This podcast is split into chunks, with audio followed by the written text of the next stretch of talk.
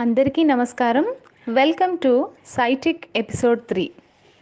విద్యార్థులు ఇవాల్టి సైటెక్ ఎపిసోడ్లో భాగంగా ఖగోళ శాస్త్ర వింతలు విశేషాల గురించి తెలుసుకుందామా?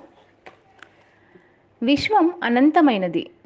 ఈ అనంత విశ్వంలో మనం నివసించే భూమి ఎంతో అందమైనది అద్భుతమైనది కూడా. ఇదే విశ్వంలో భాగమైనటువంటి ఆకాశం అత్యంత అద్భుతమైనది. ఈ ఆకాశంలో జరిగే వింతలు విశేషాలు మనిషికి నిరంతరం ఆశ్చర్యాన్ని ఉత్సాహాన్ని జిజ్ఞాసను కలిగిస్తూనే ఉన్నాయి. మన కళ్ళకు కనబడే వినీలాకాశం సూర్యచంద్రులు నక్షత్రాలు ఇవే కాకుండా అప్పుడప్పుడు తోకచుక్కలు ఉల్కలు ఇవి కాకుండా ఇంకా కంటికి కనిపించని ఎన్నో ఖగోళ పదార్థాలు ఆకాశంలో ఉన్నాయని మీకు తెలుసా? వేసవి కాలంలో రాత్రిపూట ఆరు బయట పడుకొని చుక్కలను లెక్కించాలని ప్రయత్నించని పిల్లలు లేరంటే అతిశయోక్తి కాదేమో కదా పిల్లలు? ప్రతి ఒక్కళ్ళు ఆ ప్రయత్నం చేసే ఉంటారు కదా? అటువంటి ప్రయత్నాలే ఎన్నో పరిశోధనలకు నాంది. అయితే ఈరోజు ఆడియోలో ఒక రెండు ఖగోళ పదార్థాలను మీకు పరిచయం చేయాలనుకుంటున్నాను పిల్లలు. కంటికి కనబడని పదార్థాలను టెలిస్కోప్ సహాయంతో పరిశీలించి వాటి ఉనికిని లక్షణాలను ధర్మాలను కనుక్కోవడం జరుగుతుంది కదా? అందులో భాగంగానే అణువులు పరమాణువుల గురించి పరమాణువులోని ఉప పరమాణు అంశాల గురించి తెలుసుకోవడం జరిగింది పిల్లలు. ప్రోటాన్లు న్యూట్రాన్లు ఎలక్ట్రాన్లు ఈ విధంగా కనుక్కున్నవే. అయితే అక్కడితో పరిశోధనలు ఆపకుండా ప్రోటాన్లు న్యూట్రాన్లే కాకుండా ఇంకా సూక్ష్మ రేణువులు ఉన్నాయి పరమాణువులో. అని పరిశోధించడం ఫలితమే ఒక నూతన ఖగోళ పదార్థం అదే క్వార్క్. ఓకే పిల్లలు?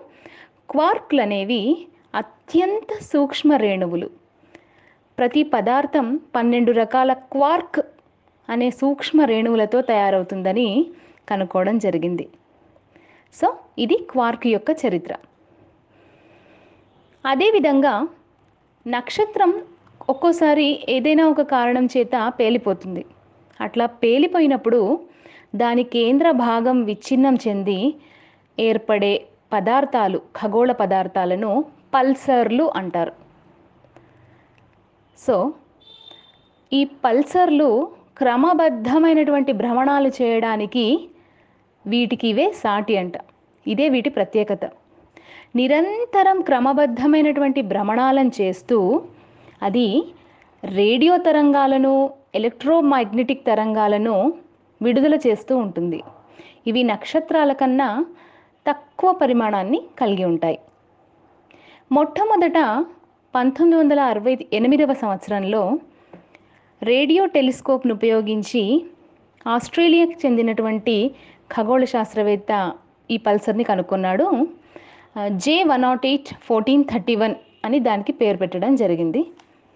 సో క్వార్క్స్ అండ్ పల్సర్స్ ఈ రెండు ఖగోళ పదార్థాలు మన కంటికి కనిపించవు. కానీ వీటి యొక్క పాత్ర చాలా ముఖ్యమైనటువంటిది. సో క్వార్క్లు అనేవేమో పదార్థం యొక్క ఉనికికి అత్యంత ఆవశ్యకమైనటువంటి రేణువులు. ఈ పల్సర్స్ వచ్చేసి these are the celestial objects which can rotate rapidly and emits continuous regular pulses of radio waves and electromagnetic waves so పిల్లలు ఈరోజు మీకు పరిచయం చేసిన ఖగోళ పదార్థాలు రెండు గుర్తుంటాయి కదా మీకు?